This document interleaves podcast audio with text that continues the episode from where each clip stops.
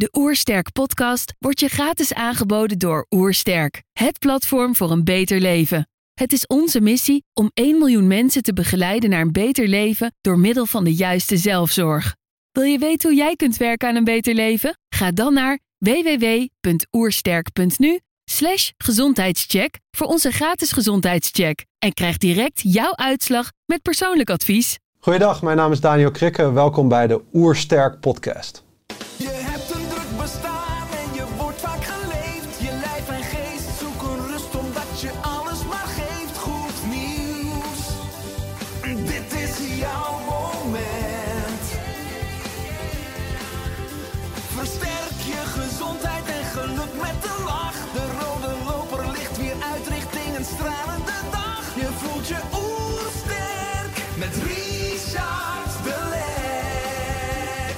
We zijn hier in Heemskerk voor een podcast met Daniel Krikke.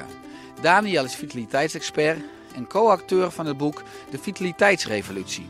Ik ben benieuwd naar zijn tips voor een beter leven. Trouwens, geniet je van onze podcast? Abonneer je dan en laat een reactie of review achter. Zo help je ons om het gezondheidsvirus te verspreiden. Let's start. De Oersterk podcast. Een ontdekkingstocht naar een beter leven. Daniel, welkom. Aangenaam. Wederzijds, ik lees op jullie website. We leven met z'n allen in een stressepidemie. De ongekende hoeveelheid burn-outs en vermoeidheid onder mensen lijkt wel besmettelijk. Waarom krijgen we geen grip op dit groeiende probleem? En nog belangrijker, hoe zorg je dat jij niet meegezogen wordt in deze neerwaartse spiraal van stress? En welke antwoorden hebben jullie gevonden?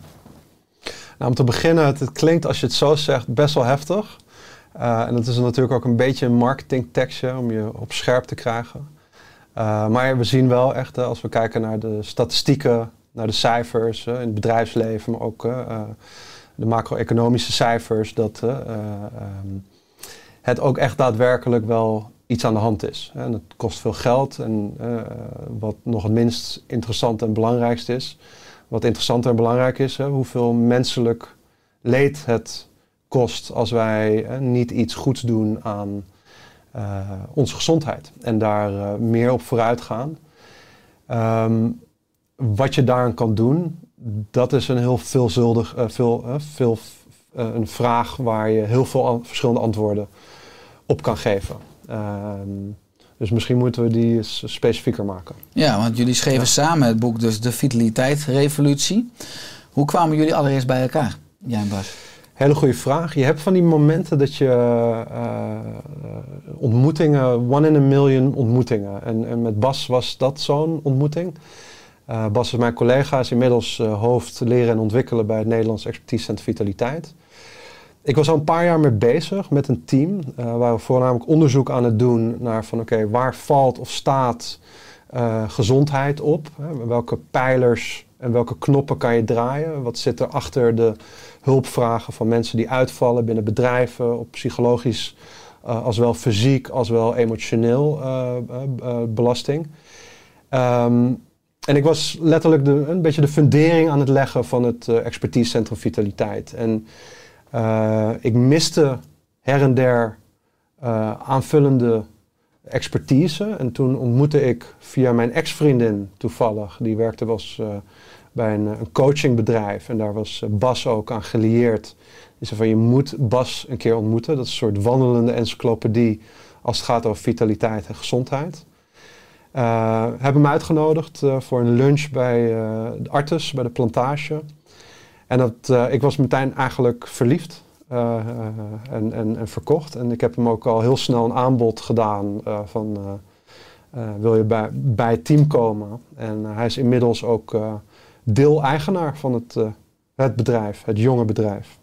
Mooi, ja, want ik lees op jullie website... een vitaal mens heeft een vitaliserende invloed. Hè? Als jij vitaler wordt, vitaliseer je ook anderen om je heen. Nou, dat lijkt me zeker nu afgelopen jaar harder nodig dan ooit, of niet? Klopt, zeker weten.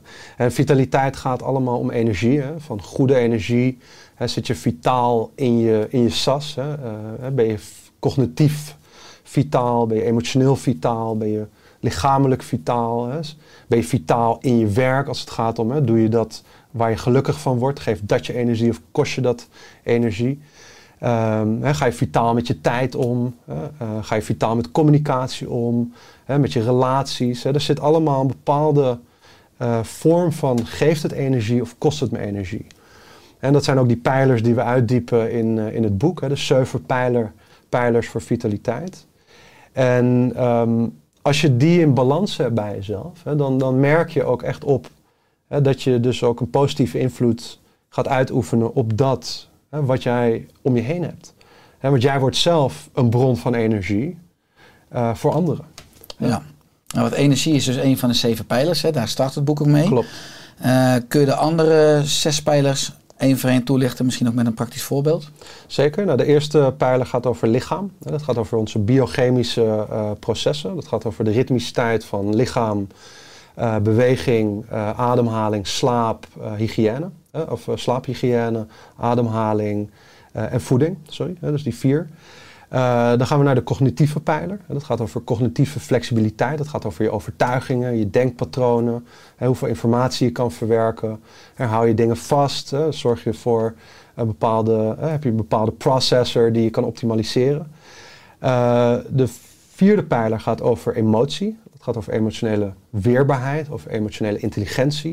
Een heel simpel voorbeeld. Sommige mensen die houden veel emotionele belasting vrij. Hè, door het niet goed te uiten. Hè, waardoor het een belasting wordt. Hè. We zien dat in de zorg en in het onderwijs veel. Hè. We doen het boekje na werk niet dicht. We nemen de zorgen, hè, de emotionele impact tijdens het werk mee naar huis. En dat kan je een tijdje volhouden, maar op een gegeven moment uh, gaat dat aan je, aan je eten. Dan gaan we over naar identiteit. Dat is mijn favoriete pijler. Dat gaat eigenlijk in de kernessentie over leef je en werk je in congruentie met je normen en waarden. En daar zitten eigenlijk alle duurzame inzetbaarheidsvraagstukken die werkgevers ook vaak hebben. Van ben ik nog wel blij met mijn werk? Krijg ik energie van mijn inhoud? Zit er nog genoeg ontwikkelingspotentie in mijn baan of in mijn werk? Geeft het me energie? Hele simpele vragen eigenlijk die we toch helaas te weinig stellen aan elkaar en aan onszelf. Dan gaan we naar het sociale domein, het systemische domein. Dat gaat over de kwaliteit van relaties, de kwaliteit van interactie, communicatie. He, ook weer draagt dat bij aan je energie of doet het een afbreuk aan je energie. En de laatste, dat gaat over tijd. En dat is deels klassiek tijdmanagement. Uh, maar in de kernessentie gaat het eigenlijk over, ben jij in staat om te surfen op de golf van je eigen energie? He, en um, gedurende de dag hebben we ups en downs he, in ons energiebeheer. En kunnen we daarnaar luisteren? He, kan je even alles laten gaan, even ontspannen, misschien zelfs even vijf minuten je ogen dicht doen. Als je merkt dat je een dipje hebt, of ren je meteen naar het koffiezetapparaat en forceer jezelf om toch nog productief te zijn in die vijf minuten. En als je steeds beter leert luisteren naar je eigen energie uh, en je eigen uh, gevoel dat daarbij komt. En dan kan je ook beter golven op die, op die uh, golf, of surfen op die golf van, van je eigen energie. En dus steeds beter toewerken naar een, een optimale, op, optimale dag. Uh, dat je niet helemaal op bent aan het einde van je werkdag, maar nog steeds energie hebt. Uh, en we zien dat. Hè? We zien dat mensen daar steeds beter, slimmer en alerter op zijn. Uh, en we zien ook dat werkgevers dat steeds beter faciliteren. Hè, dat je, je hoeft niet acht, acht uur per dag uber productief te zijn. Bijna onmogelijk. Hè, maar als je vier uur, hè, drie uur heel productief bent en op die toppunt van je flow hè, en je productiviteit kan werken en de rest van de tijd geen uh, overnodige, uh, overbodige belasting op jezelf uitoefent, uh, dan kunnen we het langer aan dan uh, tien, twintig, dertig, veertig jaar. En dat is uiteindelijk, uiteindelijk de bedoeling. Ja, mooi. Ja. Uh, als je die L- zeven... Lang antwoord. Dus ja, stop, nee, stop me hoor, want ik, ik hou van... Het is een goed uh, antwoord, heel graag zelf. Ik bedoel, dat zijn zeven pijlers, dus daar kan je veel over toelichten. Je zegt van de vijfde spreekt mij het meest aan, identiteit. Ja. Het is natuurlijk een cruciale vraag als een werkgever bijvoorbeeld aan zijn of, zijn of haar werknemer stelt van...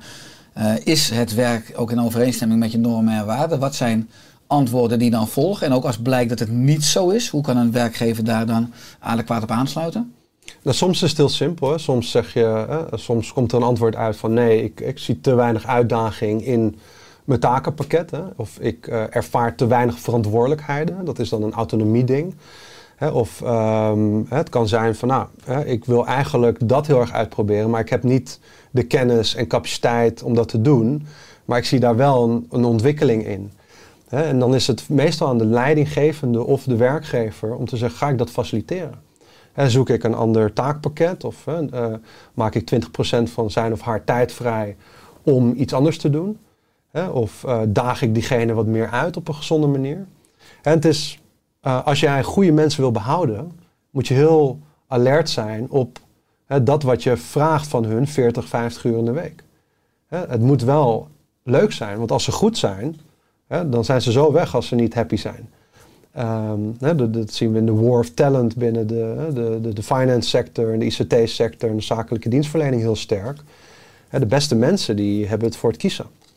He, en, uh, en daar wil je alert op zijn. He, um, dus dat. En, en, uh, en soms is het wat ingewikkelder. He, soms is het uh, alleen al een hele uitdaging om als H R-professional of als coach of als werkgever, als leidinggevende, echt te begrijpen waar die energielek hè, bij je werknemer of bij je team of collega-lid zit.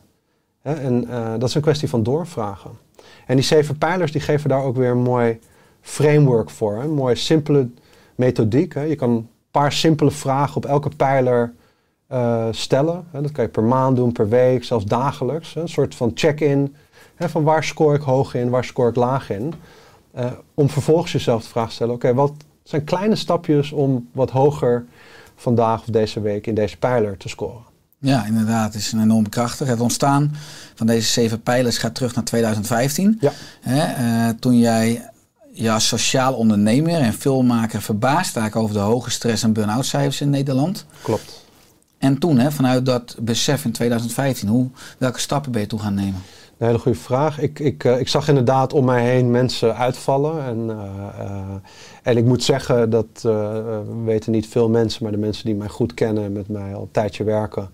Ik was zelf toen ook in een aardig hoog stressniveau. Ik wou veel doen en ik wist, ik had nog niet de vaardigheden of de, de copingstrategie om met alle uitdagingen en, en, en bronnen van stress uh, om te gaan. Uh, en ik was er wel benieuwd naar, hè, want ik ben ambitieus, ik wil veel doen, ik wil graag mijn tijd goed benutten. Ik wil dan ook nog graag gezond en spiritueel mezelf ontwikkelen als het even kan. Um, en dan moet je toch een soort van balans vinden. Dus ik ben uh, mij daar toen heel erg in gaan interesseren. Gewoon heel erg uit persoonlijke uh, drijfveren. Uiteindelijk een project begonnen. Dat was eigenlijk een soort studieonderzoek. En ik heb toen het Uh, wetenschappelijk instituut voor, uh, of sorry, het Vermogensfonds G A K. Dat is een, een, een fonds eigenlijk, dat zit in Hilversum. Zij uh, financieren onder andere wetenschappelijk uh, onderzoek en uh, projecten op de arbeidsmarkt en dergelijke. En ik heb gevraagd van, nou, ik zou graag uh, willen kijken of er een integraal model bestaat, hè, dat wetenschappelijk onderbouwd kan worden. Dat niet alleen hè, zorgt voor hè, een paar van die symptomen aanpakken. Hè, dat zie je vaak. Het zijn vaak of het zijn pseudowetenschappelijke interventies. Hè, of het gaat alleen over leefstijl. Of alleen over voeding. Of alleen over beweging. En maar wat zijn nou, wat is die hele, dat hele scala uh, waar je invloed op kan uitoefenen? Hoe kan je dat simpel maken? Meetbaar maken? Als wel wetenschappelijk onderbouwen. Zodat het ook echt klopt. En we weten van oké, okay, als we hier een boek over schrijven. Of een programma voor aanbieden. Dat het ook klopt en dat het impact gaat maken. Uh, en zij vonden dat een heel goed idee en hebben toen uh, mij daarin gefinancierd. Uh, onderzoek, ik dacht dat doe je even. Uh, in zes, zes tot twaalf maanden, dat duurde uiteindelijk vier jaar. Uh, met heel veel testen ook. En dat, en dat is het mooie, hè. We zijn gaan testen in de markt. Hè, dus met bedrijven. Ik kan nog me herinneren dat onze launching partner was het Ministerie van Justitie en Veiligheid. Daar hebben we het eerste grote programma van de zeven pijlers Uh, met uh, honderd man uh, mogen uitvoeren, een jaar lang. En, en, en dan zag je inderdaad hè, dat ze toewerkten naar die opwaartse spiraal van vitaliteit. En um, hè, leerde hoe je zo'n interne vitaliteitsmeter ontwikkelde, hè, waar het aan schuurde, hè, de bewustwording ging omhoog, maar ook de interactie ging omhoog, de cultuur veranderde. Uh, en dat was heel bijzonder om te zien. En toen waren wij eigenlijk verkocht aan dat waar we onderzoek naar deden en wat we uitprobeerden. En toen zijn we het verder gaan testen, gaan ontwikkelen, gaan fine-tunen. En uh, here we are. Mooi. Ja. Ja, maar als we het hebben over vitaliteit, hebben we het aan de andere kant veel meer over stress, hè, wat een negatieve impact kan hebben. Ja. Ook als mensen nu luisteren of kijken, wat is stress precies in jouw ogen? Nou, misschien is het interessant om de vraag anders te formuleren. Wat is vitaliteit? Uh, want stress is, uh, wordt, is een creatie van hoe wij reageren. He, dus vitaliteit betekent energie en hoe gaan wij om met die energie. He, en uh, als wij kijken naar, he, als ik naar jou kijk en jij, bent, uh, jij zal mij bijvoorbeeld uitschelden of druk op mij uitoefenen. Ik kan in staat zijn om dat heel stressvol te er, als, als heel stressvol te ervaren, maar kan er ook heel neutraal in staan. Het kan me niks doen, want het is jouw ding. En net zoals als ik driehonderd mail Uh, mijn mailbox open na de vakantie en er staan driehonderd onbeantwoorde mails. Het zijn gewoon driehonderd mails. Ik hoef dat niet per se stressvol. Hè? Maar het wordt wel stressvol ervaren. Hè, in de file staan kan een heel mindful iets worden, een meditatief iets. Maar het kan ook heel stressvol zijn. Hè, ligt eraan hoe ga je ermee om? Wat is je perspectief? Hè, wat zijn je overtuigingen als het gaat om dat wat op je afkomt? Hè, hoe ga je ermee om? Hè, dus kortom, de vraag is eigenlijk, aan de hand van jouw copingstrategie, aan hoe jij kijkt naar dingen, hoe jij reageert op dingen, dat maakt iets stressvol of niet. En uh, vaak zijn die bronnen van stress zijn neutraal, hè, als je er, als je het plat slaat. Uh, en dat is heel interessant. Alleen al om daar een gesprek over te hebben met mensen. Hè, van, is het nou echt een stressor? Of is de reactie dat het een stressor maakt? Hè, dat jou gestrest maakt. Hè, uh, al die taken die je hebt. Hè, wat ik heel vaak hoor is van ja, ik ben nooit... Er is altijd wat te doen en ik ben nooit tevreden. Hè, en ik, en ik, ik vind pas een beetje rust als ik mijn to-do's heb afgestreed.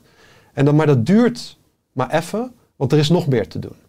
Hè, dus al, een, altijd een soort constante onrust als werknemer of als werkgever, et cetera. Is dat dan de... de hoeveelheid werk, de werkbeleving, of is het ook daadwerkelijk dat werk? Snap je wat ik bedoel? En daarom hebben we het ook over werkbeleving. Werkdruk is niks. Het is, we hebben het over werkdrukbeleving, werkstressbeleving. Het, autonomie is ook zo'n mooie belevingsfactor. Het is niet per se... Uh, dat je echt autonomie hebt. Hè? Want in the end of the day kan jouw werkgever zeggen... nee, hè, het is mijn taak. Ja. Maar het is een beleving.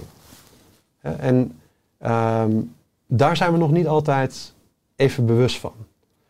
Uh, en ik denk dat dat heel sterk een shift kan maken. Hè? Bijna een soort van paradigmaverschuiving. Hè? Van zodra ik er anders naar ga kijken... creëer ik ook een andere waarheid voor mezelf. He, en uh, het klinkt misschien een beetje abstract en, en als uh, uh, holistisch gelul, maar um, soms is het zo simpel. En soms is het ook echt stressvol. He, dus als, um, want we zijn natuurlijk ook mensen, he, dus dat, he, we blijven af en toe gestrest. Um, er zit nog iets anders achter en dat is namelijk dat, um, en dat leggen we ook graag altijd uit uh, bij um, workshops en introductieseminars en dergelijke. Uh, ons brein... En dan voornamelijk het amygdala, het, het rookdetectorgedeelte van ons brein, is getraind, gewired om uh, negativiteit, gevaar hè, en, en, en stressachtige zaken uh, te detecteren. Um, dus als wij hè, daarop meteen reageren, ons amygdala wordt, creëert een soort sensitiviteit voor diezelfde bron die jij als stressvol ervaart. En hoe vaker je dat doet, dus hoe vaker je hè, bijvoorbeeld die manager die heel hè, di- directief en, en, en, uh, uh, en niet zo aardig is tegen jou, hoe vaker je die ziet in de wandelgangen, hè, hoe sneller jouw brein zegt, oeh, pas op. Hè, omdat je letterlijk een soort sensitiviteit hebt ontwikkeld in dat, hè, dat, dat, voor, hè, dat, dat, dat die, de, jouw amygdala. En we noemen dat de sensitivity bias. Hè. Je creëert eigenlijk een soort van uh, sensitiviteit die eigenlijk hè, uh, niet klopt. Het is een bias. Um, en dat zorgt ervoor dat je dus over uh, gevoelig raakt voor iets wat eigenlijk helemaal hè, niet per se een stressor hoeft te zijn. Hè, en dan is de vraag, hoe kom je daaruit? Hè, nou, en, dat, is, en, ja, dat is interessant, ja. Want je hebt daar over een conditionering in je limbisch systeem, in je zoogdierenbrein. Dat ja. lees ik ook terug in het boek, want je hebt het over... Wat je eigenlijk zegt is, de wereld is natuurlijk niet zoals hij is. Want alles is neutraal. De wereld is een projectie van hoe je zelf bent mm-hmm. en je persoonlijke filters. En heel veel mensen hebben een perceptie van onveiligheid. Wat voor mij precies ja. dit stuk is. Ja. Uh, en het, daardoor komen mensen vaak in een neerwaartse ja. spiraal van stress. Maar het is, het is dus niet altijd een perceptie. He, soms is de omgeving ook echt niet veilig. He, dat je, als je een, een, uh, collega's hebben die je intimideren of uh, seksueel... Uh, vervelend zijn of uh, opmerking, dan is het ook niet veilig. Dat, dat is wat het is. Hè? Maar vaak is het ook inderdaad een perceptie. Ja, en hè? Dus ik, ik ben niet degene die zegt van, als, als je collega je intimideert, hè, dan is dat een perceptie. Nee, dan is dat gewoon intimiderend gedrag. En dat maakt het voor jou psychologisch onveilig. En dan, de, de, hè, dan is er maar één oplossing, is om die intimiderende collega te ontslaan of daar iets aan te doen. Hè? Maar als... Uh, het subtieler is, hè, en iemand uh, communiceert gewoon hè, niet, niet helder of niet transparant of rommelig of wat dan ook, hè, dan heb jij nog steeds een keuze of je daar stressvol op reageert of dat je zorgt voor verheldering of simpelweg gewoon niet meer met die collega uh, communiceert. Hè, of hem misschien helpt om uh, helderder te communiceren. Hè, en dat maakt het dat je diegene iets geeft en dat je jezelf ook indirect erbij helpt. En dat is, uh, reageer je er meteen op of heb je even dat moment van oriëntatie en vraag je jezelf af, wat betekent dit? Hè, en is het een stressor voor mij of heb ik ook nog ergens hulpbronnen en krachtbronnen in mijzelf, in dat wat misschien die bron is of in mijn omgeving, die ik kan gebruiken om beter met die hè, bron van stress om te gaan? En dat is ook wat we vaak niet zien, dat we al heel veel hebben in onszelf, in ons... Hè, cultuur, in onze, bij onze collega's, bij ons gezin. Hè, uh, en waarom zien we dat niet? Omdat we in die contractie schieten. Hè, als jij heel gestrest wordt, ga je niet meer in een tienjarenplan denken. Hè, je, je lange termijnvisie, dat zou je misschien herkennen als, uh, als, uh, als ondernemer. Hè, in de periode dat jij heel gestrest was en heel hard werkte. Jij dacht niet over vijf jaar, je dacht over survival. Hè, of je je rekeningen nog kon betalen over een maand. He, dus de jaren worden maanden, maanden worden weken, weken worden dagen, soms zelfs in minuten. He, alles moet tegelijk, he, dat, dat gevoel. En dat is letterlijk dat je in contractie schiet. He, dat zien we ook op, uh, op cellulair niveau. He, dat als, uh, als, uh, als lichaam in een soort van staat van gevaar opereert, he, dan gaan die celwanden gaan dicht. He, er kan niks meer uit. He. Het scheidt geen afvalstoffen meer, maar er komt ook geen nieuwe stoffen meer in. Dus die cel kan zich niet... reguleren. Het kan niet gezond blijven en op een gegeven moment sterft het af. Dus als wij te lang in die contractie blijven, dan, je merkt het in je, je, gaat, je wordt klein, et cetera, je perspectief wordt kleiner, je ziet het ook in de service die je biedt, die wordt slechter, et cetera. En dat zie je bij mensen, individuen, dat zie je bij teams, dat zie je bij afdelingen en je ziet het bij hele organisaties. En je ziet het zelfs bij landen. Als landen in oorlog zijn, dan gaan de wanden... De, de, de, de sluizen dicht en de grenzen dicht. En je maakt het kleiner. Het oppervlakte moet kleiner, want dan lopen we minder gevaar. Dus het is een heel menselijk, uh, dierlijk iets. Uh, en we hebben een update nodig. En uh, wat wij met dat boek um, aanleren is... Uh, hoe ontwikkel je vaardigheden, strategieën... om voor jezelf die... Die, die, uh, jezelf te updaten eigenlijk. Hè, zodat je beter begrijpt wat er gebeurt in jouw systeem. Hè, cognitief, emotioneel, lichamelijk, et cetera. En hoe je vervolgens daar beter mee om kan gaan als jij in zo'n situatie komt. Wat het ook is. Ja, want je zegt de moderne leef- en werkomgeving sluit vaak niet optimaal aan bij ons evolutionaire ontwerp. En daarmee dus dat is eigenlijk wat ik zeg. Een upgrade nodig. Ja, ja, ja. Ik ben het helemaal met je eens. Je ja. beschrijft in het boek ook de vitaliteitsmeter. Hè? Die heeft een groene, oranje en een rode zone. Ja. Hoe weet de luisteraar of kijker in welke zone hij of zij zit?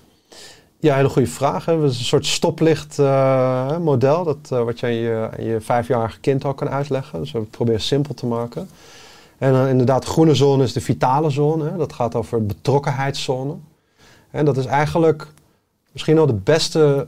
Het beste signaal wat je kan herkennen om te begrijpen van... oh, ik zit in mijn social engagement system, hè, mijn betrokkenheidszone... is het of je heel erg betrokken bent met dat wat in je om, uh, om je heen is. Hè, ben je, dan ben je in een soort expansiestaat van expansie. Hè, je, je ziet, je kijkt, je hebt contact, bent betrokken, je bent nieuwsgierig, hè, je bent niet alleen maar met jezelf bezig. Uh, dat is een hele goede. Uh, nieuwsgierigheid is een, een, een, een signaal, uh, plezier, uh, uh, je voelt je uitdagend, hè, je voelt je energiek. Uh, dat zijn allemaal elementen waarin je kan uh, voelen van oh, ik zit in die vitale zone. Um, Er zijn heel veel luisteraars die denken, oei, oei, dit ben ik niet. Ik ben benieuwd of ik in het oranje of in het rood zit. Ja, nou, daar gaan we nu heen. Dan gaan we nu heen. Ja, dus, uh, en dan komen we in de, in de, in de risicozone. Hè. Dat is dan de mobilisatiezone. Dan worden we in, iets minder mobiel. Dat is oranje. Dat is oranje, inderdaad. Hè. En, uh, en dan kan je dat je wat sneller geprikkeld bent. Dat is een hele, hele simpele. Hè. Uh, dat je uh, wat meer zorgen ervaart. Hè. Dat je uh, wat meer moe bent. Hè. Uh, et cetera, et cetera. Um, En als je daarin, als je dat negeert, hè, die prikkeligheid, die moeheid, en je laat, hè, wat dat heel normaal is en wat ook prima is om te voelen. Hè, we moeten vooral niet uh, najagen om altijd maar in die vitale zone, want dan wordt dat weer een, een stressor. Hè, maar als je dan vervolgens, oh, ik hè, voel me wat minder, ik, ik merk dat ik honger heb, moe, hè, ik, ik merk dat uh, de, de, de informatieverwerking wat minder snel gaat, ik kan minder concentreren. Ik neem even afstand, ik neem even rust, ik ga weer even opladen, ik ga weer even vijf, tien minuten, kwartiertje, half uur, misschien een dag, twee dagen, whatever you need. Even letterlijk vervelen, een beetje bijslapen. En dan ga ik weer terug naar hè, die vitale zone, ga ik weer een beetje kijken of ik op die top van mijn flow kan komen. Maar als we dat negeren, dan komen we in de immobilisatiezone en dat is de rode zone. En dan worden we, hè, dan merk je dat je weinig perspectief krijgt. Hè, dan merk je dat je inderdaad echt moe wordt. He, dat je het gevoel hebt van levenloosheid, et cetera. He, depressie, uh, he, geen purpose meer, et cetera. En dat, dat zijn signalen en dan kan je eigenlijk al een beetje zeggen van het is al een beetje te laat. He, en als je dat ook nog eens negeert, he, dan kom je in het helemaal bezwijken. He, dus het, het, he, dan zit je van bevriezen naar bezwijken. En dan kom je inderdaad in die he, de, de, de donkerrode zone als het ware. En dat, he, dan ga je inderdaad over naar overbelasting en burn-out en uitval, et cetera. Ja, vitaliteit is natuurlijk ook voor een groot deel flexibiliteit. Uh, het is natuurlijk mooi als mensen die in het rood zijn net wel een stapje maken naar oranje en oranje naar groen. En normaal ja. Het hele leven is af en toe val je terug en klopt. Word je uitgedaagd. In het boek lees ik over het vitale zelf. Hè. Hoe kunnen mensen hun meest vitale zelf worden? Uh, welke vragen helpen daarbij? Maar ik zag een mooi rijtje op ja, pagina drieënzestig. Hele goede vraag. En misschien nog wel even terug naar die, die, uh, die, die, de, uh, dat stoplichtmodel. Hè. Wij hebben wel, wij, we laten dat een grafiek zien. En dat is echt letterlijk een golf. Dus die golf die gaat zo. Dat zie je ook in het boek. En hè, je, je begint helemaal onderaan. Dat is een beetje, een beetje slaperig. Hè. Dan word je net wakker. En dan helemaal bovenaan die golf hè, zit je op je toppunt van je, hè, van je doen eigenlijk. Hè, je meest vitale zelf. Je bent meest levendig, meest betrokken, meest nieuwsgierig, meest energiek. En dan hè, laat je ook vaak een soort uh, adrenaline los. Waardoor je dus, hè, daar kan je best wel lang op teren. En dan heb je een vrij steile, uh, uh, uh, ga je vrij steil naar beneden. En dan kom je in die immobilisatiezone. En dan wil je eigenlijk wil je dan weer terug golven. Hè. Uh, maar wat wij vaak doen is we pushen onszelf om op die top te blijven. En nog wat productiever, nog een uurtje, hè? Nog, toch nog even afmaken, et cetera. Dus we negeren die signalen in die mobilisatiezone, waardoor we vaak, en dat zie je, dat waarom er zo hoog verzuim is en waarom veel mensen uitbranden, dat ze dan hunzelf letterlijk pushen om in die mobilisa- immobilisatiezone te komen. Hè, dus ze negeren de signalen in de, in, hè, wanneer het oranje is en je komt vervolgens in het rood. En dat is zonde. En daarom zeggen we daarom zeg altijd, hè, vooral voor mensen die van surfen houden, leer eens gol- surfen op de golven van je eigen energie. En negeer niet die signalen, want die vertellen je hè, waar je belastbaarheid zit en hoeveel je nog aan kan. En uh, Bruce Lee zei dat altijd mooi, hè, van je lichaam, die vertelt je alles wat je nodig hebt. Hè, dus leer daar naar luisteren. Nou, het is wel de kunst is dat mensen lichaambewustzijn hebben en niet met chronische stress alleen maar in een hoofd zitten, terwijl het lijf er een beetje aan bungelt met al die signalen ja, die je niet vaak, voelt. Ja, ja. En dan ben je eigenlijk al te laat, hè? Ja. Want dan zit je zo vast en zo zonde. Hè? En, en, je, en, en je merkt het. Je merkt dat je last in die spanning draagt. Hè? Je merkt dat je pijntjes krijgt, dat je minder goed slaapt, hè? Dat je wallen onder je ogen. Dat zijn signalen, dat zie je. Je kijkt elke dag in de spiegel, je staat als het goed is elke dag onder de douche, je kijkt naar je lichaam, je voelt het. Hè? En We zijn hele lichamelijke mensen. Hè? Um, hè, dus maak daar gebruik van. Het is het, het allerbeste vitaliteitsmeter die je hebt. Je eigen lichaam. Ja. Nou, mooi. Maar goed, sorry, die andere vraag. Nee, mooi. Ik ben weer aan het ratelen. Nee, ja, fantastisch antwoord. Oh, ik had het over dus het meest vitale zelf. En ja. welke vragen daar eventueel bij helpen. En een mooi rijtje die jullie dus ook op pagina drieënzestig in het boek hebben. Ja, ja, goeie. Pagina drieënzestig uit mijn hoofd. Hoef je niet uit je hoofd te weten. Maar... um, nou, als we al die pijlers langs gaan, hè, dan uh, stellen we altijd de vraag, hè, voel je je vandaag uh, uh, uh, lichamelijk sterk genoeg voor uitdagingen? Hè, voor, voor lichamelijke inspanning? En dat is een vraag, hè, van, hè, zou ik na mijn werkdag nog kunnen sporten? Hè, heel simpel bijvoorbeeld. Uh, hè, dat geeft aan van ben je lichamelijk sterk? Hè, heb je goed geslapen, heb je goed gegeten, et cetera? Uh, cognitief stel ik mijzelf altijd de vraag, en dan maak ik het even persoonlijk naar mezelf toe. Um, hè, uh, tot in hoeverre kan ik concentreren en informatie verwerken vandaag? Of zit mijn hoofd vol? Wat ook een goede vraag is, hè, is uh, merk ik dat er bepaalde overtuigingen zijn? Hè, dat is een vraag die ik vaak stel in situaties als ik iets moet oplossen of als er conflict is. Hè, is er een overtuiging of een manier van denken die ervoor zorgt dat ik in dit conflict ben gekomen of blijf of niet uitkom? Hele interessante vraag. En vaak is het ook weer dat omdenken. Hè, van, heb je even een, een andere gedachte, hè, dan is de hele situatie opeens anders. Hè, dan, dat kan wellicht voor een oplossing zorgen. Nou, dan gaan we naar emotie. Hè, van, hoe, hè, voel je emotioneel weerbaar? Hè, ben je, hè, voel je emotioneel vrolijk? Hè, et cetera, et cetera. Voel je gewoon heel simpel. Voel ik mij vandaag goed in mijn vel of niet? Een hele simpele vraag. En dit zijn even de niet gevalideerde vragen, maar dat is gewoon voor mm-hmm. de mensen thuis die dat praktisch uh, bij zichzelf af en toe willen inchecken. Nou, identiteit, weer mijn favoriete pijler. Uh, ik stel altijd de vraag van, doe ik vandaag dat waar ik gelukkig van word? Ja, als dit mijn laatste dag is, ja, zou ik dit, deze agenda willen zien of niet? Ja, dat vroeg Steve Jobs zich elke dag. Ja, dat was uh, waarom hij waarschijnlijk zo efficiënt was. Um, Dan gaan we naar interactie. Um, voel ik mij bekrachtigd door de relaties en de communicatie met anderen hè, vandaag? Of voel ik mij veilig in mijn omgeving? Kan je ook stellen. Dat is een hele goede vraag. Uh, en hè, heb ik de tijd om te doen wat ik vandaag wil? Of hè, ben ik aan het racen en kom ik, heb ik een gevoel van tijdtekort of een ervaring van tijdtekort? Uh, en dat zijn zeven simpele vragen die je kan stellen. Um, en een, een algehele vraag, hè, die eigenlijk betrekking hebben op al die pijlers. Uh, welke bronnen, of welke, hè, waar, hè, wat zijn voor mij vandaag energiebronnen uh, die positief zijn of die negatief zijn? En, dan, en iedereen kan dat altijd wel aanwijzen. Oh, ik heb vandaag die meeting en ik weet dat me dat energie gaat kosten. Hè? En als je dat weet van tevoren en als je daar een beetje mindful op instelt op, aan het begin van de dag, kan je er veel beter mee om. Ik had vanochtend bijvoorbeeld een meeting dat ging over privacyrechten. Niet mijn favoriete onderwerp.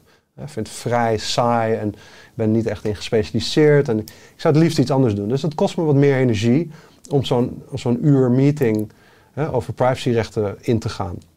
En daar met advocaten over te hebben en dergelijke. Nou, ik ben daar dan mindful over. En, en, en weet van mezelf, ah, jouw overtuiging is dat je dit niet interessant vindt. Dus hè, probeer eens daar eens anders in te gaan staan. En opeens krijgt die hele meeting een andere lading. Hè, en uh, je doet een andere bril op, het wordt een ander moment. En dat is, dat is heel gaaf, omdat... Uh, en je gaat je nu omscholen op dat niet? Wat zeg je? Je gaat je nu omscholen op dat niet? Ik ga stop met het... het we gaan het ook de naam veranderen. Het wordt het Nederlands Expertisecentrum van... Uh, privacyrechten. Ja, ja, ja, want, ja, ja. Nou, wat je zegt, ja, je bent oprichter van het Nederlands Expertisecentrum Vitaliteit. Waarom besloot jij dit centrum op te richten? Nou, één, omdat um, wij doen twee dingen. Wij zijn gespecialiseerd in uh, wetenschappelijke systeemmetingen en, en, en diagnostiek. Dus dat betekent dat wij uh, uh, kunnen achterhalen wat de, de oorzaken en, en, en belangrijkste kenmerken zijn die invloed hebben op die werkbelevingsvariabelen waar we het net over hadden. Maar ook op organisatorisch gedrag, hè, als verzuim en productiviteit en verloop en dergelijke.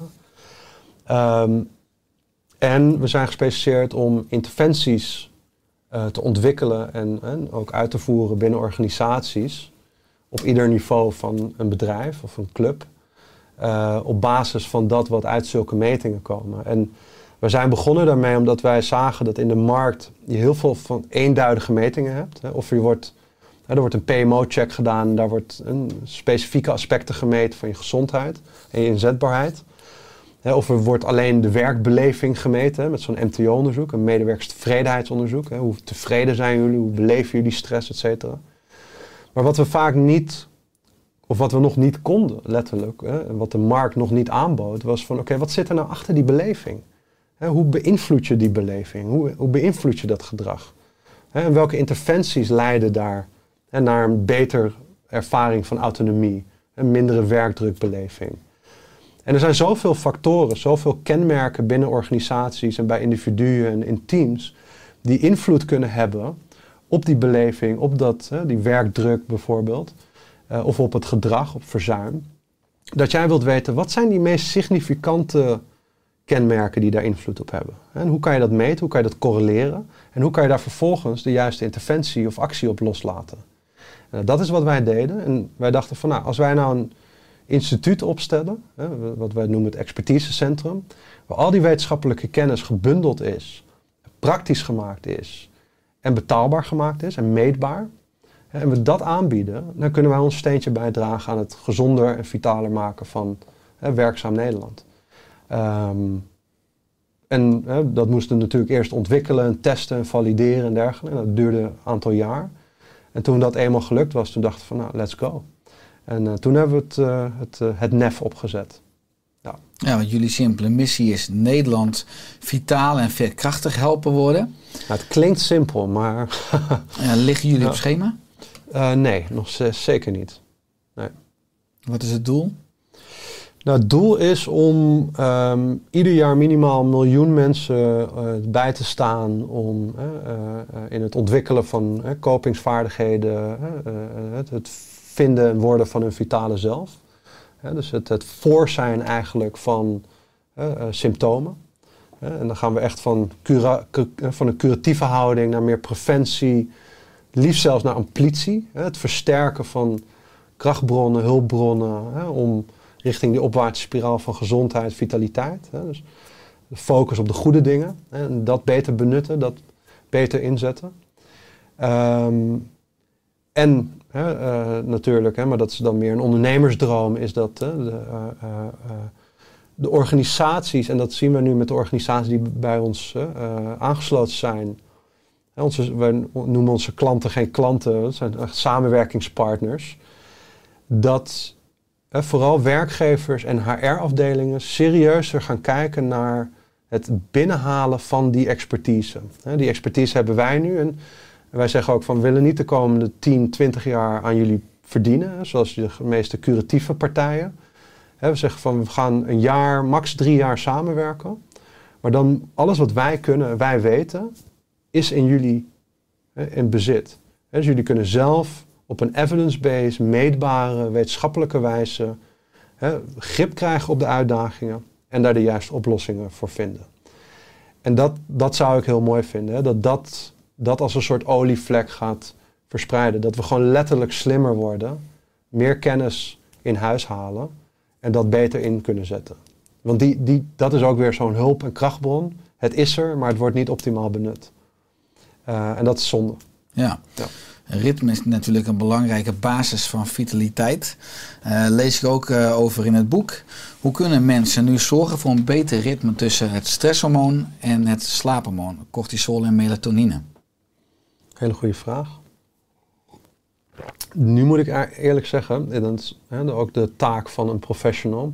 Uh, dit is een vraag die ik liever door een van mijn collega's laat beantwoorden. Mm-hmm. Hè, omdat dit niet mijn expertiseveld is. Dus hier mis ik Bas. Mm-hmm. Ja, dus, uh, die er eigenlijk bij was, hè? Ja, ja, de podcast die, met z'n drieën, helaas, maar die moest weg. Ja, die moest helaas weg. Dus, uh, maar uh, uh, misschien kunnen we deze vraag parkeren en dan uh, ja, is goed. Uh, Bas uh, binnenkort even inbellen. Ja, om, uh, gaan we doen. Krijg en, je daar nog antwoord op. En als je het wel hebt, want ik las daar ook weer wat over in het boek en ook een blog over jullie website. Hè, de belang van de kracht eigenlijk van een ochtend- en avondroutine. Ja. Uh, kun je dat toelichten? Omdat je natuurlijk ook een stukje van je eigen ochtend- en avondroutine toelicht in het boek en op de website. Zeker. Kijk, wij zijn creatures of habit. Hè? We zijn gewoontedieren. Dus hè, uh, veel van die uh, uh, self-development uh, gurus en coaches en trainers, die zeggen ook vaak hè, van als ik kijk naar jouw hè, habits, je gewoontes, kan ik ongeveer wel inschatten waar je over vijf jaar staat. Hè? En uh, if you run the, the morning, you run the day. Dat is ook weer zo'n cliché wat op een tegeltje kan. Uh, maar clichés zijn niet voor niets clichés. Hè? Dus als jij een goede ochtend, ochtendritueel hebt, hè, met hè, je ontbijt, je staat op tijd op, hè, je neemt rust om de dag te starten, hè, je komt in een bepaalde hè, uh, mindset, in een bepaalde lichamelijke staat in de ochtend, hè, dan voel je je energiek, je voelt je vrij, je voelt je gefocust. En dat gevoel en die focus, die neem je mee gedurende de hele dag. Het is bijna onmogelijk om daaruit te komen. En als je dat hè, jaar in jaar uit doet, dan wordt dat een, een, een gewoonte, letterlijk, een habit. Uh, even met slapen. Hè, als jij jezelf hè, bent aangewend van om elke avond hè, Netflix aan te doen en met de laptop op je schoot in bed te vallen, en dan zou je elke, av- elke ochtend daarna net iets meer moe zijn. En dat is een slechte gewoonte. Hè, of een gewoonte die niet voor jou optimaal werkt. Heb je een heel ander gewoonte? Hè? Ga je om, op tijd naar bed? Hè? Zorg je dat hè, je, je schermen uitstaan twee uur voordat je gaat slapen? Hè? Dat je genoeg water drinkt? Hè? Dat je hè, kamer luchtvochtig genoeg is, et cetera. Lees je elke hè, uh, avond uh, twintig bladzijden voor het slapen gaan? En dan bouw je cumulatief bouw je iets op. Hè? Gewoontes, kennis, rust, et cetera. En die ga je nodig hebben. Want er zijn fases in jouw leven hè, dat je het wat zwaarder gaat krijgen. Dat je meer uitdagingen hebt. Hè, dat je misschien failliet gaat of een kind krijgt of wat dan ook. Hè, en dan heb je die cumulatieve kennis en expertise en hè, uh, uh, energie opgebouwd door die goede gewoontes.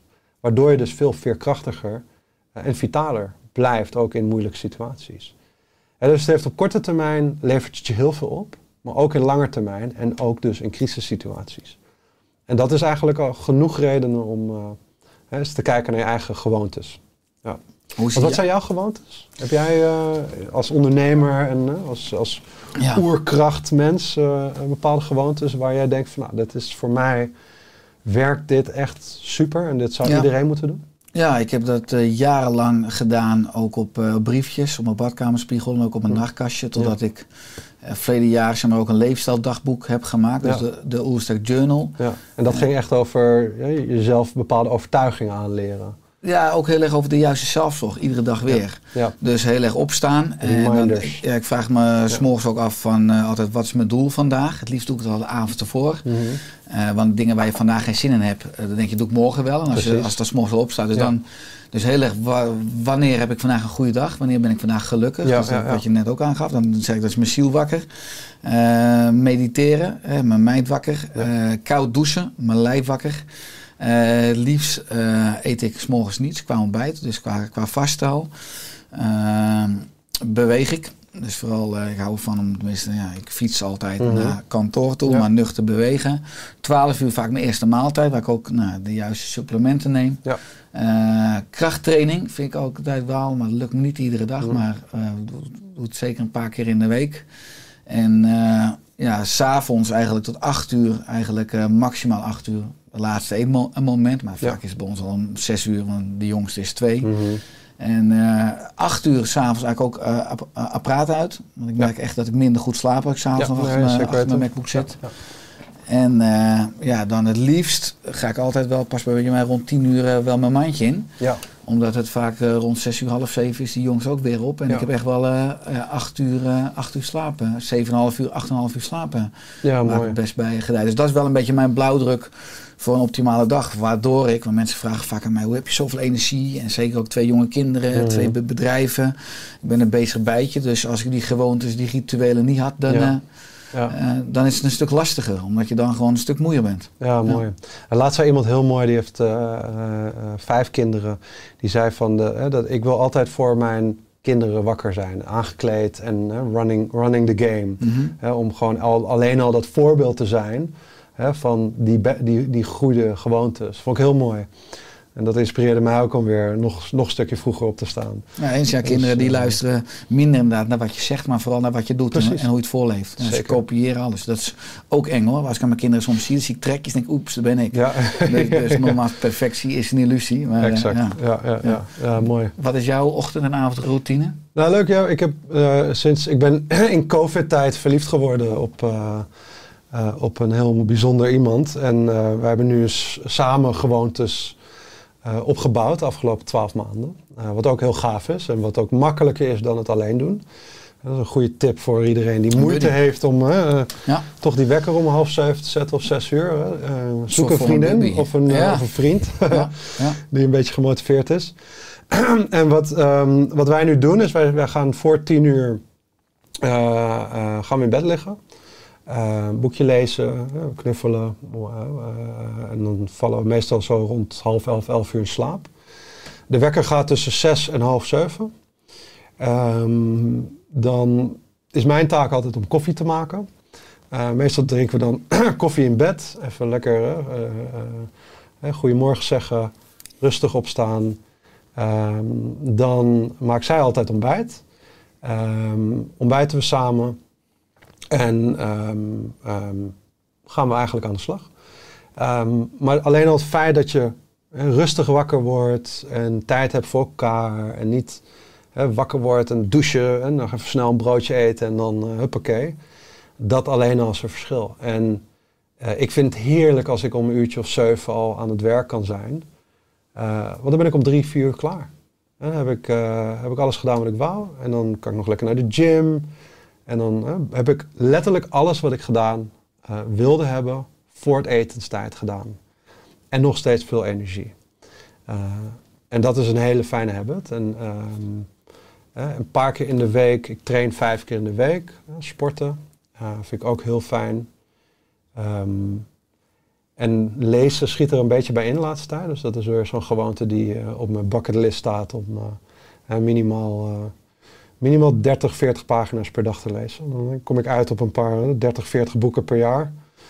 Ik heb nogal een lijst uh, opgebouwd, dus dat, uh, dat moet ik ook weer serieus oppakken. Ja. Maar goed, um, en ik heb heel veel werkhabits ook, maar daar zou ik uh, je niet mee vervelen. Ja. En het mooie is wel natuurlijk dat ook je habits, lichaam en geest hangen met elkaar samen. Ja. Uh, wat ik ook lees in jullie concept, dat mensen hun mentale model kunnen versterken. Hè, onder andere via het wiel van bewustzijn, wat jullie aangeven. Ja. Heb je daar een simpele tip voor? Ja, zeker. Hè. Dat, uh, dat zit heel erg in de, de, de, de denkpatronen en de overtuigingen die wij hebben. Dus uh, uh, waar we het eerder over hadden. Hè. Soms uh, is de kwestie van een valse overtuiging uh, bij jezelf te begrijpen. En hè, gewoon te leren te negeren hè, of om te ruilen met een andere overtuiging. Hè. Um, heel simpel, hè, wat vaak een, een soort van mentale blokkade oplevert is hè, van ik moet dit doen omdat mijn ouders verwachten dat ik dit moet doen. Hè, dat is een heel mooi voorbeeld van zo'n valse overtuiging. Hè. Je bent ergens door je jeugd heen ben je geleerd van oh ja, dit is de manier hè, uh, die ervoor gaat zorgen dat... ik mijn ouders trots gaat maken of waar ik gelukkig van word. En misschien denk je dat wel. Uh, maar diep van binnen weet je van iets schuurt. En, en um, je kan twee dingen doen. Je kan eerlijk kijken van oké, okay, waardoor schuurt het? Is, is dat, et cetera. En dat is vaak heel veel gevraagd. Omdat je dan heel eerlijk, objectief en kritisch naar jezelf moet zijn. Dat is wat voor de meeste mensen heel moeilijk is. Dus het werkt soms om... Een, een, een kleine stap te nemen daarin en te zeggen van waar krijg ik wel energie van? Dat is veel makkelijker, dat is ook een vriendelijkere vraag. Hè, en uh, oh, dat is dit.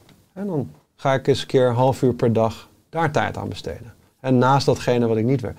En laat dat groeien en hè, probeer eens dat kantelpunt te vinden waar dat andere wat meer wegvaagt en, en dat wat jij hebt opgebouwd, uh, hè, dat dat groeit.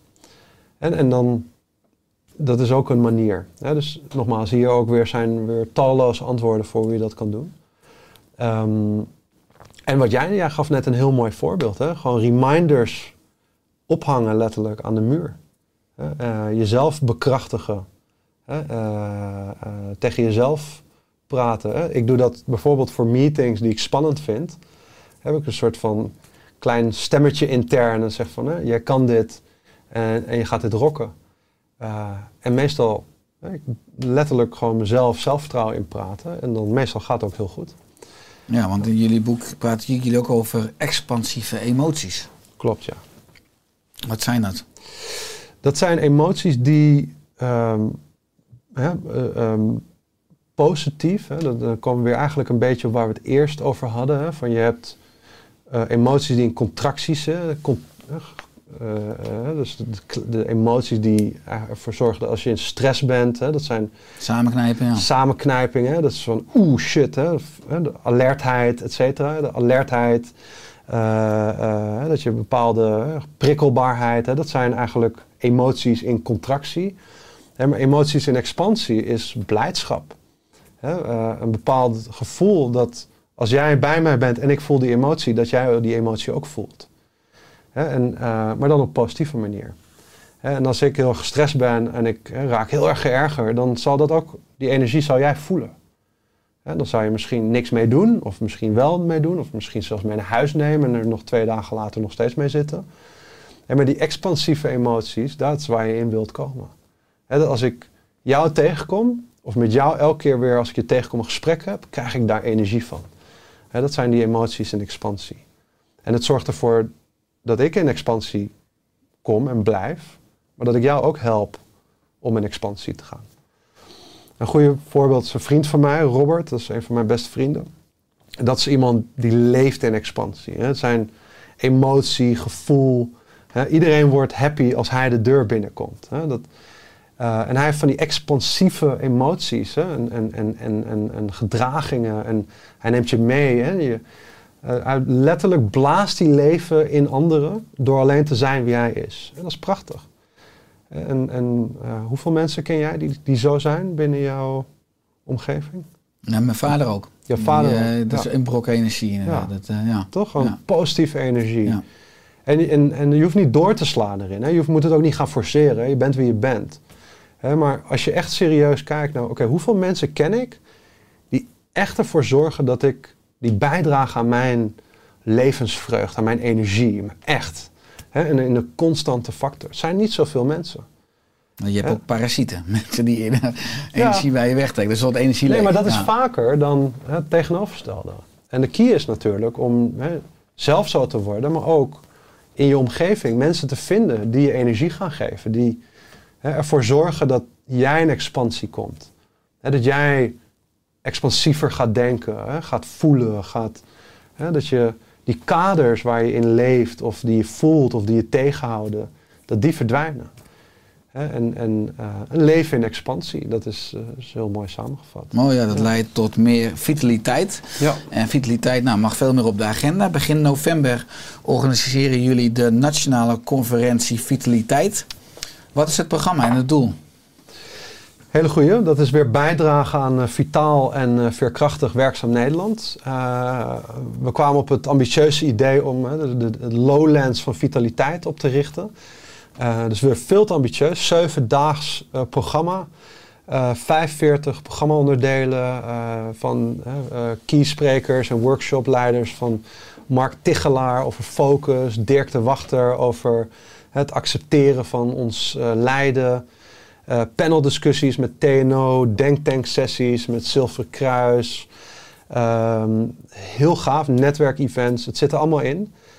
Um, en wat ik net al zei, ik hoop dat wij, eh, dat is het idee, de, de, de beste, eh, de brightest minds en experts van dit land op het gebied van well-being, gezondheid, vitaliteit, leefstijl, geneeskunde bij elkaar kunnen brengen.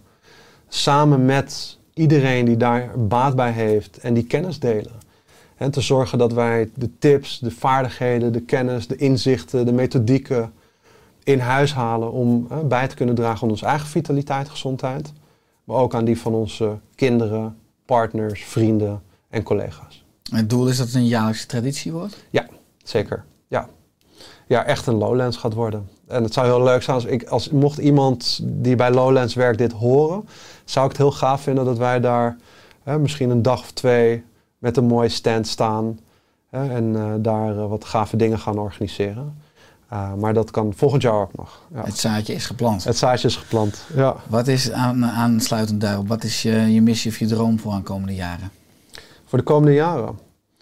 Uh, persoonlijk of uh, als professional? Je mag hem oppakken zoals jij wilt. Zoals ik wil. Nou, een van mijn dromen is om uh, vader te worden. Dat is, uh, als het gaat over expansieve emoties en uh, het leven in expansie, een echte rijkdom.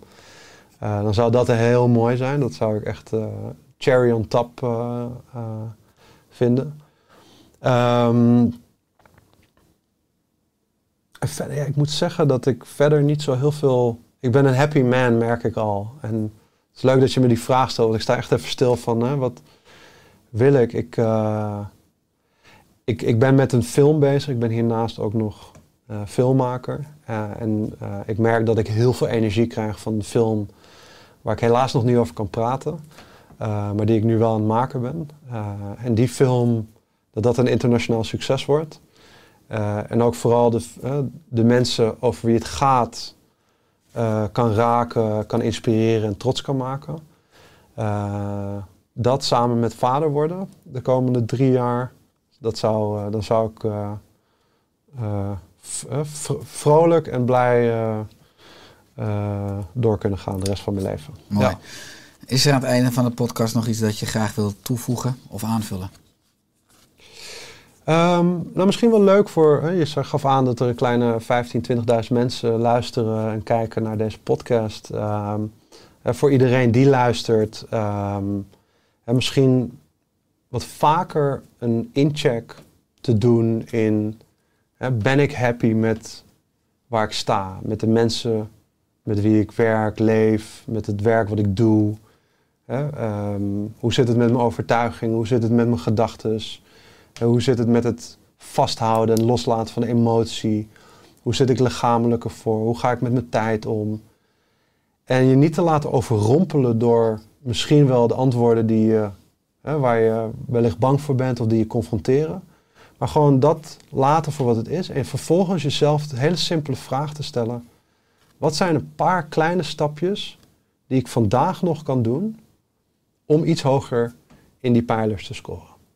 En als je dat, hoe vaker je jezelf die vraag stelt, hoe sneller je in die opwaartse spiraal uh, komt. Want je gaat jezelf namelijk, door alleen al die vraag te stellen, je, je dwingt je hersenen om te kijken naar dat wat je al hebt. He, die kracht en die hulpbronnen die in je hebt, die in je omgeving zijn. He, om die in te zetten om dus iets beter te worden op al die pijlers. En iedereen heeft kracht en hulpbronnen. Uh, in zich, in zijn omgeving, meer dan ze vaak denken. Uh, dus de, af en toe dat, die oefening bij jezelf doen, die exercitie, die gaat heel veel opleveren. Mooi. Waar kunnen mensen meer vinden over jullie, hè? Daniel en Bas, over jullie boek, ja. Over jullie conferentie? Ja, nou voor de conferentie, uh, de early bird tickets zijn tot en met één september tweeduizend eenentwintig beschikbaar. Dus, dus dan ben je net te laat als je ja, dit ziet. Dat vrees ik wel, ja. He, want we zitten nu in, uh, wat is het, juni? ja, ja, dus, ja. Uh, uh, maar goed, we hebben een hele mooie prijs. Dus uh, ga naar conferentie vitaliteit punt n l en uh, uh, haal je tickets. En uh, join uh, de Ware Vitaliteitsrevolutie. Het boek, ben je geïnteresseerd, kan je uh, vinden op w w w punt de vitaliteit revolutie punt n l. En uh, voor de organisaties en bedrijven en overheden, hè, mocht je meer willen weten over wat het Nederlands Expertisecentrum Vitaliteit uh, voor jou kan doen, ga naar uh, uh, expertisecentrumvitaliteit punt n l. Uh, maar goed, je zal vast wel wat uh, U R L-linkjes uh, er nog bij zetten. Ja. Um, dus dat. Mooi. Nogmaals, uh, dank Daniel voor uh, je komst in de Oersterk podcast. Jij bedankt. En we zijn al bijna uit COVID, dus een hand. Ja, zeker ja. Super. En uh, goed aan Bas. Ja, dankjewel. En laten we samen nog bouwen aan een vitale Nederland. Kijk er naar uit. Super, Dank, dankjewel. dankjewel.